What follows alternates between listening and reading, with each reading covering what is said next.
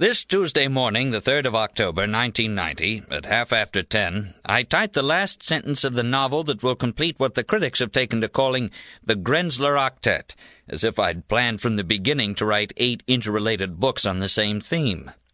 No, that came about by accident. In 1967, when I was 44, I imagined a compact little enclave in the Pennsylvania Dutch country, 16 miles east to west, ten and a half north to south, tucked in between the three well-known German cities of Allentown on the north, Reading on the west, and Lancaster on the south. It was such a well-defined area, and so filled with fascinating rural people who adhered to ancient German ways and speech that after defining it rather solidly in my first novel, I made use of it in the works that followed. I gave it a made-up regional name, Grenzler, and visualized myself as living within its boundaries, so that by the time I started this book, which I'm calling Stone Walls to evoke the obdurate nature of my beloved Dutchmen and their relationship to their land, I could imagine writing about no other part of the world, or even of the United States, or even Pennsylvania. As so often happens with writers, my imaginary terrain had become more real to me than the physical one that surrounded me. Patting the completed manuscript as if to give it my final approval, I left my study, came downstairs to the kitchen, and shouted the great news. Emma, it's finished. Now we can start living again. My wife could not quite echo my enthusiasm, for she remembered the drudgery that had been required to polish my seven previous novels. I know what lies ahead. It's October 1990. We'll have a year of cleanup work, suggestions from New York, revisions, then proofreading.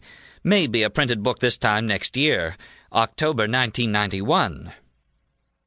But she did not wish to dampen my triumph, so with a bright smile she pointed to her oven, from which came one of those unequaled smells that make a Pennsylvania Dutch kitchen a hallowed place. It could have come from the making of apple butter, or the concocting of rich mincemeat, or the baking of a pumpkin pie with nutmeg.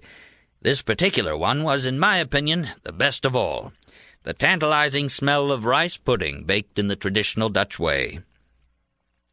Opening the front door of her oven and using heavy woolen mittens, Emma drew out a handsome German cooking bowl of heavy brown ware, fourteen inches across and six inches high, flared at the top so the sides were not perpendicular.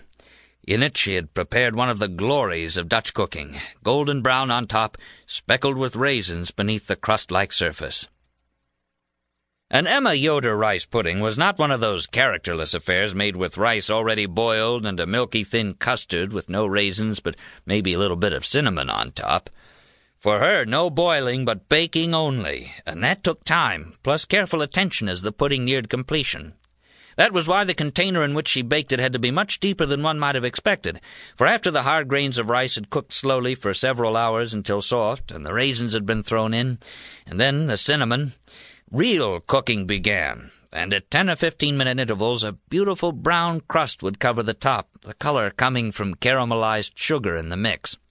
Then with a long-handled spoon she would stir the forming crust back into the pudding, so that in time this tasty amber richness was mixed visibly throughout the entire pudding. The art of making a true German rice pudding lies in starting with the right proportions of uncooked rice and rich milk.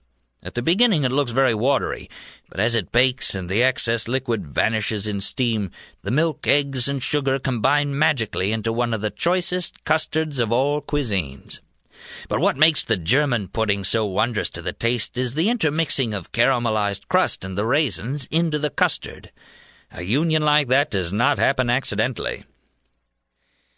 Make open the refrigerator, she directed, falling back on a Pennsylvania Dutch idiom of her childhood, even though she'd taught English in nearby Souderton during much of our married life.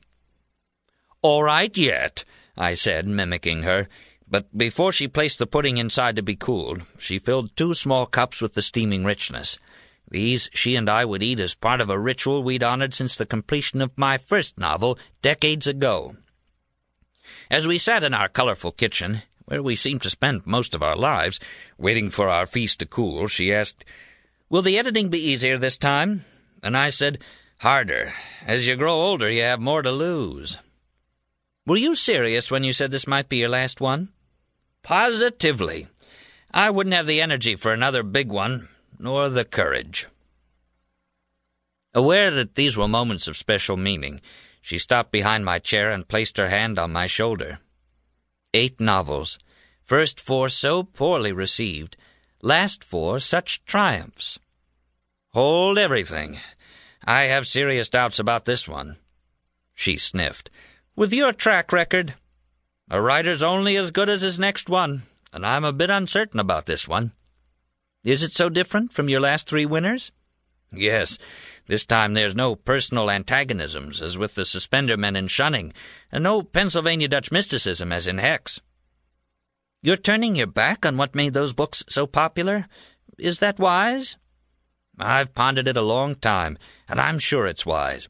There's books about the Grenzler land and how we Dutch cheat ourselves if we either abuse it or stray too far from it by breaking down our historic stone fence lines, our barn walls. The ecology kick? Are you sure your readers are ready for it? It's my job to make them ready. Good luck, Roger Tory Peterson.